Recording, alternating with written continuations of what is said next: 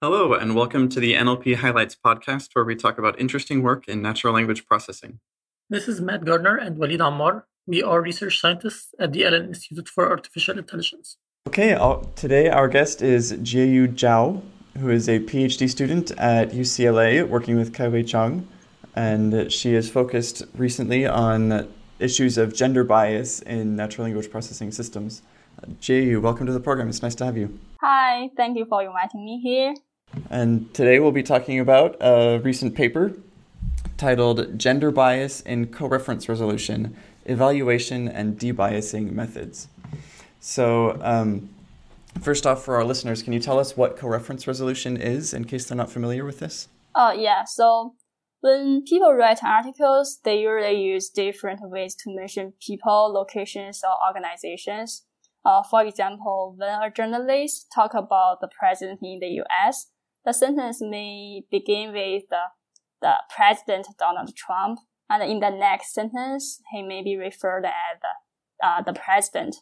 And in the later, maybe he just referred using the pronoun he. So in all these cases, the President Donald Trump or the president or he refers to the same person. So co-reference resolution is a such task to figure out the phrases referring to the same entity in the given text. So it's one of the fundamental steps for a computer to understand an article. Great. And so, um, what, how then does gender bias play into this? All we're trying to do is decide what things refer to which people or, or which noun phrases refer to the same thing. Um, how can this be biased? Yeah, so like the example I gave above, the co-reference resolution system can recognize that the uh, gender pronoun he refers to the president in the sentence However, when we have some new reports about the chancellor of Germany, who is a female, the model cannot link the gender pronoun she to the chancellor. So this is the bias we talked in our paper. And also uh, a concurrent publication by Ben's group at Johns Hopkins also found the same issue with the co-reference systems. So uh, to give a little bit more detail, uh-huh. what you mean is if I see a gendered pronoun, mm-hmm. the fact that it's gendered is going to affect the way my model behaves. Yeah. So yeah. So like if you have, for example, the president and he in the same sentence, so the co-reference uh, system can make correct decision that this he refer to the president. If you kind of change he to she and the same context, most of the time the, the co-reference system will fail. It cannot link she to the president. Yeah. And why do, why do you think that happens?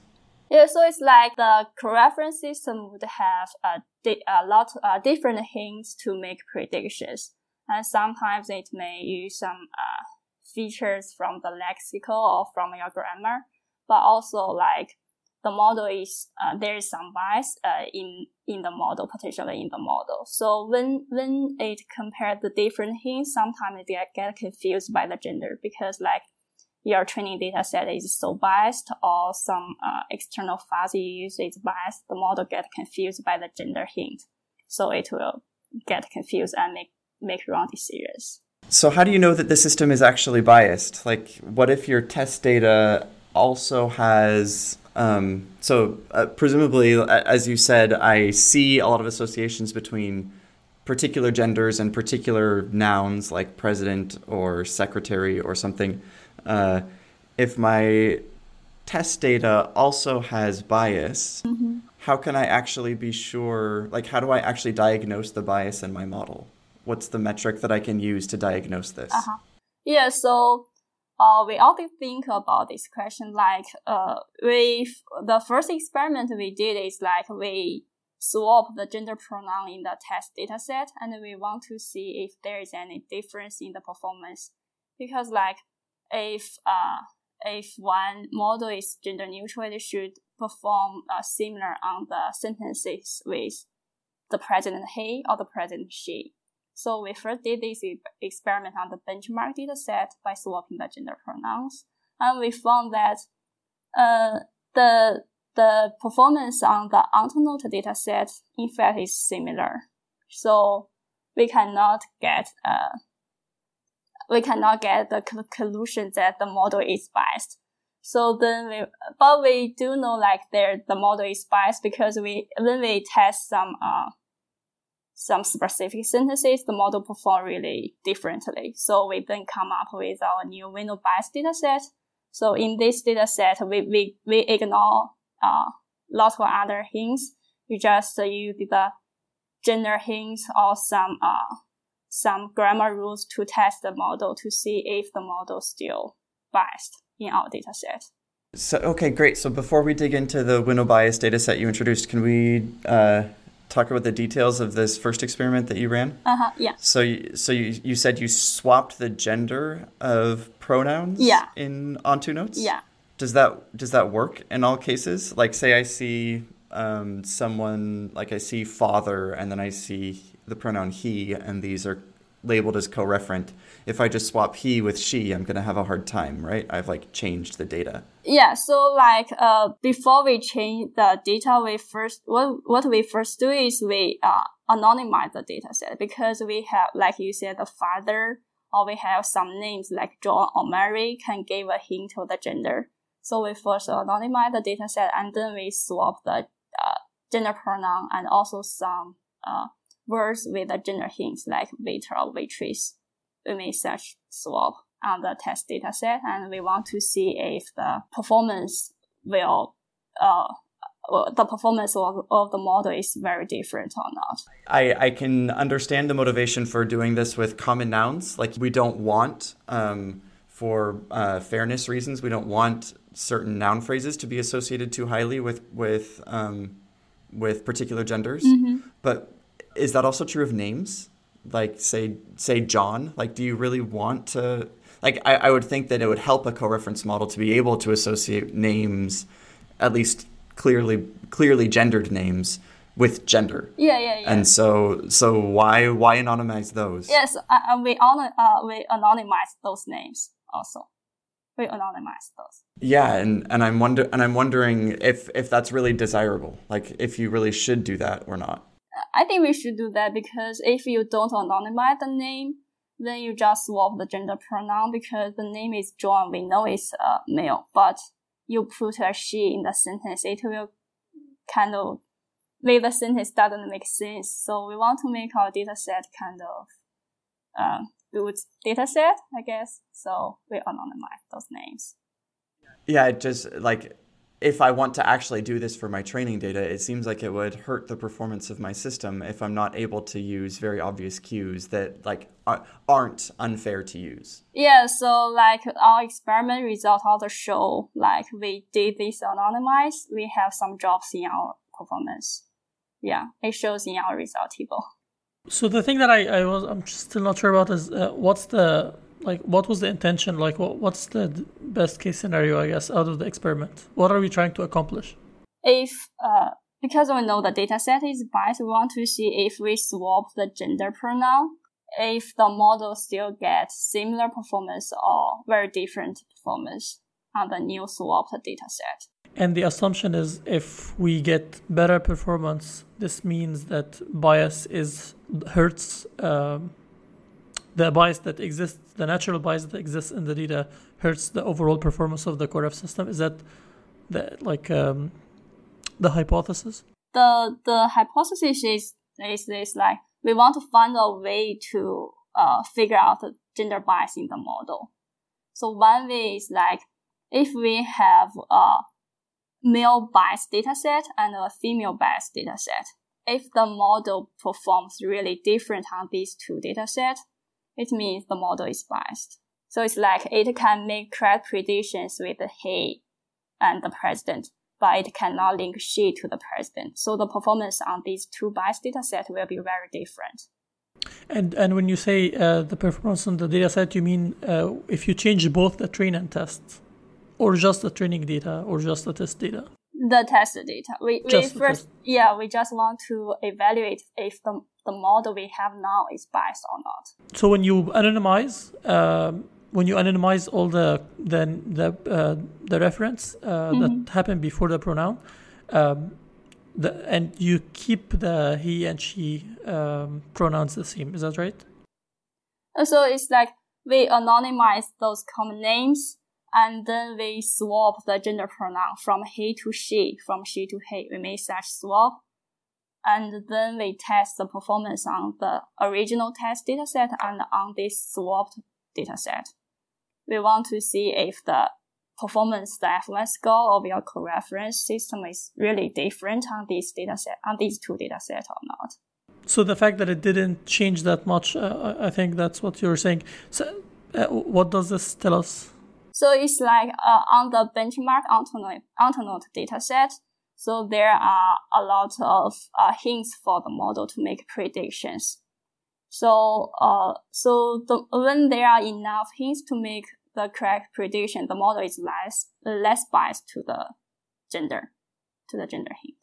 So we want to find a a, a way to see if we can we can uh, compare the uh, gender hints to to a smaller set of other feature hints. So you take OntoNotes, Mm-hmm.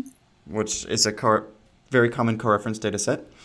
Uh, you anonymize the test data only. You train it as normal. Is that right? Or do you do you anonymize the training data also? We we did several things. Okay. The first thing, yeah, the first thing is we okay. So so let me see in this way. So in our paper, the result part, we trained on the anonymized training data set. Okay. Yeah, yeah. So anonymize the training and the test. Okay. And Yeah. and do you swap? So so you say you anonymize and then you gender swap, including pronouns and like gendered nouns like mother and father. You Yeah. you do Yeah. some fancy stuff on Mechanical Turk to to mine these, and then you swap those two, which is pretty nice. Uh-huh. Um, and so, do you also s- do you swap the training data too when you test when you test on the swapped data, or do you keep the training data the same? I keep the training data set. Okay, so so if, for instance, there's a big correlation between secretary and she in the training data, then I'm going to have and, and I swap the test data so that I see secretary and he. Uh, if my model gets that wrong, then I'm going to conclude that there's some amount of bias. Yeah. So yeah. So we will see this result from the just from the performance. Okay. Yep. Okay. I think I've got a handle on this experiment so far. So how how what how you said it dropped a little bit. How much did it drop when you did that? Oh, you mean when we do the anonymized? So when you when you test on the gender swapped version uh, on OntoNotes, what's the performance difference? Oh, so uh, we don't have this uh, result on file now, but I think the performance is uh, very similar on this Ontonote test dataset. Yeah, so it's not a very good way to detect the bias in correct. But doesn't doesn't that mean that in a practical use the model isn't actually that biased? Am I understanding that right?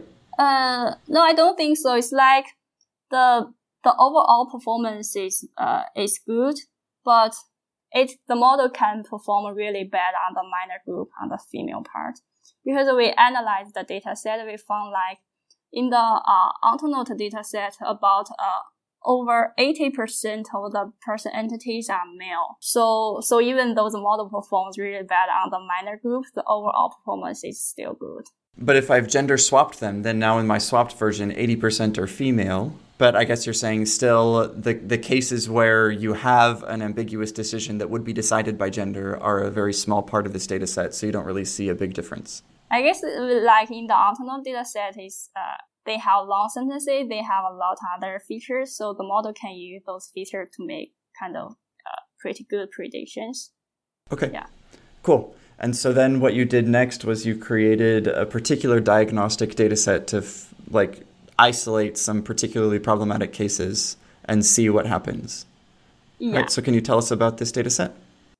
Yeah, so uh, this data set uh, we created is centered on the uh, people entities referred by the occupations. So uh, we use the labor statistics from the U.S. Department of Labor to associate 40 different occupations with uh, their stereotypic, uh, their stereotypical gender. So, for example, like in this survey, 90% of nurses are, are women. So we define the stereotypical gender of the nurse is female and we, uh, we then generate sentences by constructing the sentences like they contain a pair of occupation words with different uh, stereotypical genders and with one gender pronoun. So we generate two types of sentence.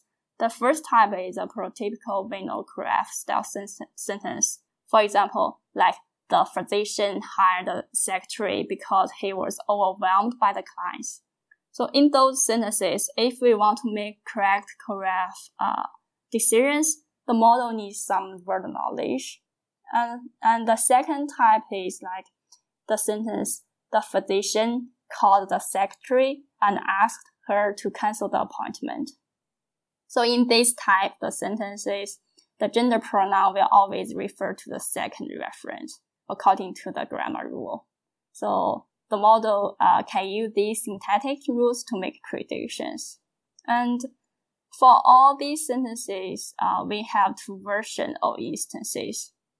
So we call it a pro stereotype version, which means that which means that the correct uh, referent will refer by the pronoun of the stereotypical gender, like the uh, the nurse is referred by she, and the other version is called the anti-stereotype version, which means that the referent will refer by the uh, opposite gender pronoun, like the nurse will refer by he.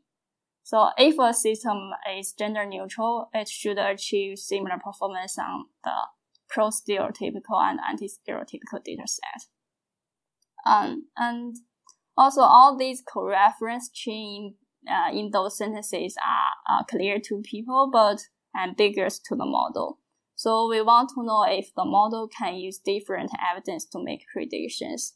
Uh, with these two types, we want to see how the model will leverage different signals. For example, uh, how the gender bias will influence the model. Especially with type 2, it shows that even though the grammar rule should be enough to make correct correct decisions, the model still make mistakes due to the gender bias. Yeah, it's really interesting. I liked how you set up this data set. Uh, it seems like you're pitting three competing influences on the model.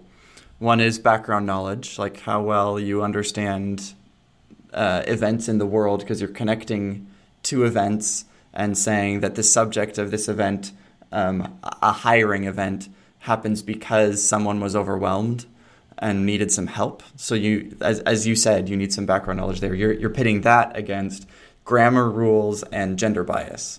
And so you're seeing does the bias overrule?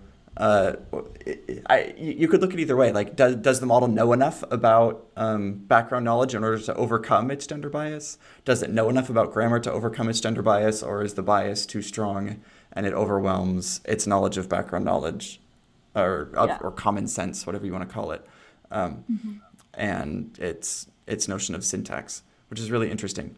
And so, uh, what what did you find when you evaluated systems on this?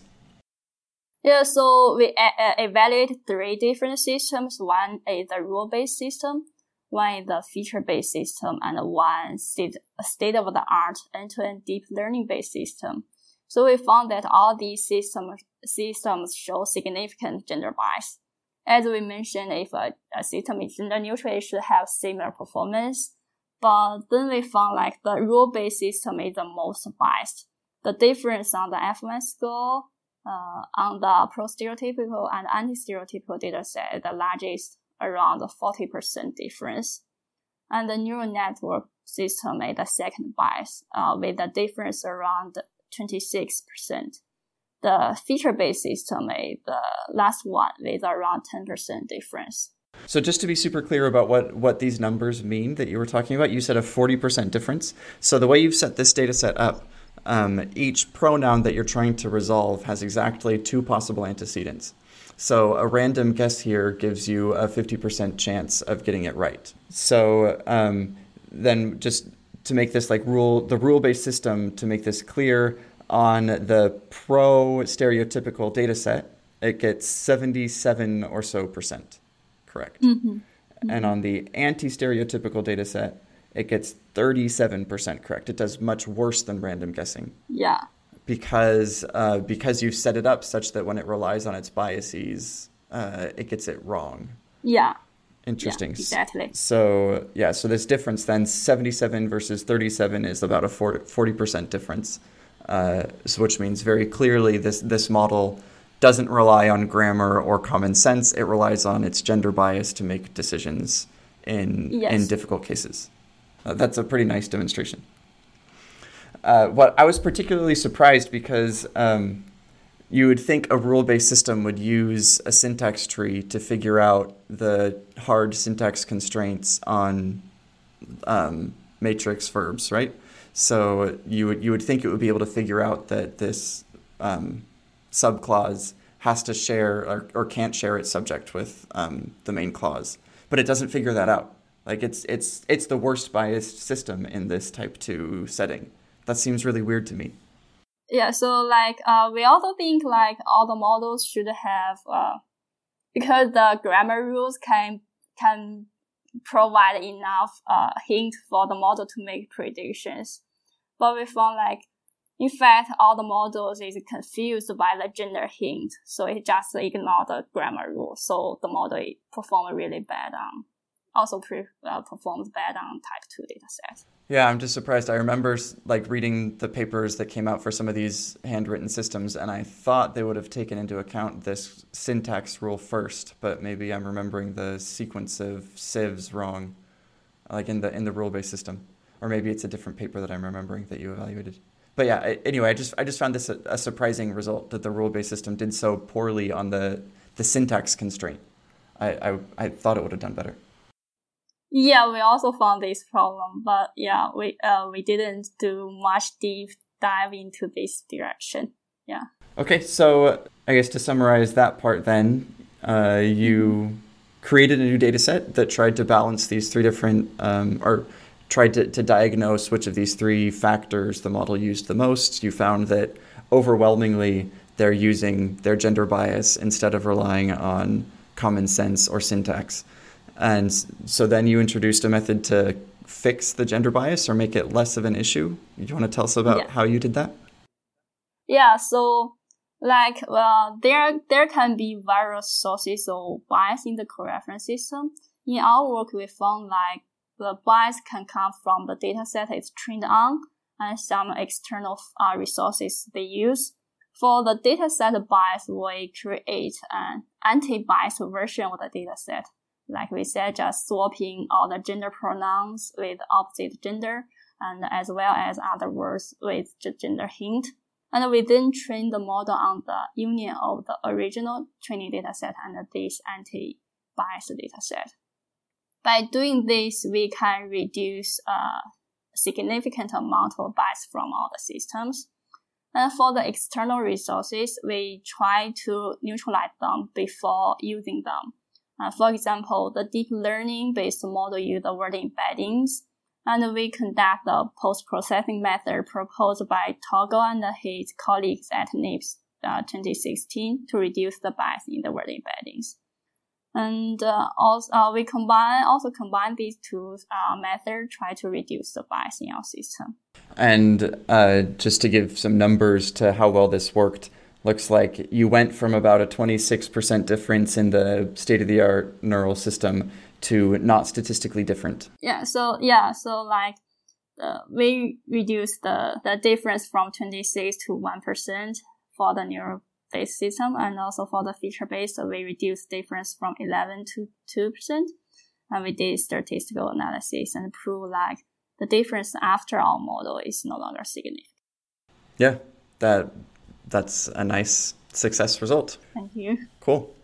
Um, so, just to wrap up this discussion, I think uh, it's really interesting. You so we've we've talked just now about uh, how you can find bias in coreference systems. You had a paper last year about finding similar bias in language and vision kinds of data sets.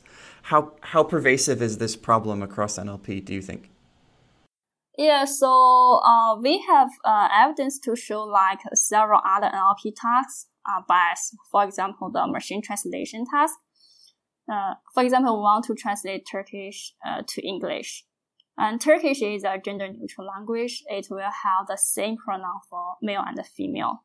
So if you translate a sentence with the doctor in the sentence, uh, the model will translate the pronoun to he but translate the gender pronoun related to babysitter to she. So we should also kind of a gender bias. So we think, uh, and also we think there's another paper talking about the gender bias in uh, SNL dataset, but I don't remember clearly the title of the, the, the paper. So we think like the gender bias is kind of uh, widely uh, existing in the NLP tasks. Yeah. Do you think there are general methods that can solve it once for all of these problems, or do we always have to think about this every time we build a, a model on some new system? Yeah, so like we said, there could be uh, different ways for a model to get bias, maybe from the data set or from the resources files, or maybe from the model itself. So like the the method we proposed previously, like the data augmentation or debiasing word embeddings, they can work as a gen- generic way to reduce the bias. But also like the model itself, the bias from the model itself, we maybe need some specific ways for those different models. So we could have some generic method, but for different models, we still need some generic, uh, some, some specific ways to reduce the bias. Well, great. Thanks. It was really, really nice talking to you, Jieyu. Um, you've Thank done you. some really important work. Uh, we really need to be careful about systems that we build, and you've done a great job highlighting problems. So thanks for your work. Yeah, thank you. It was nice talking to you. See ya. I see you.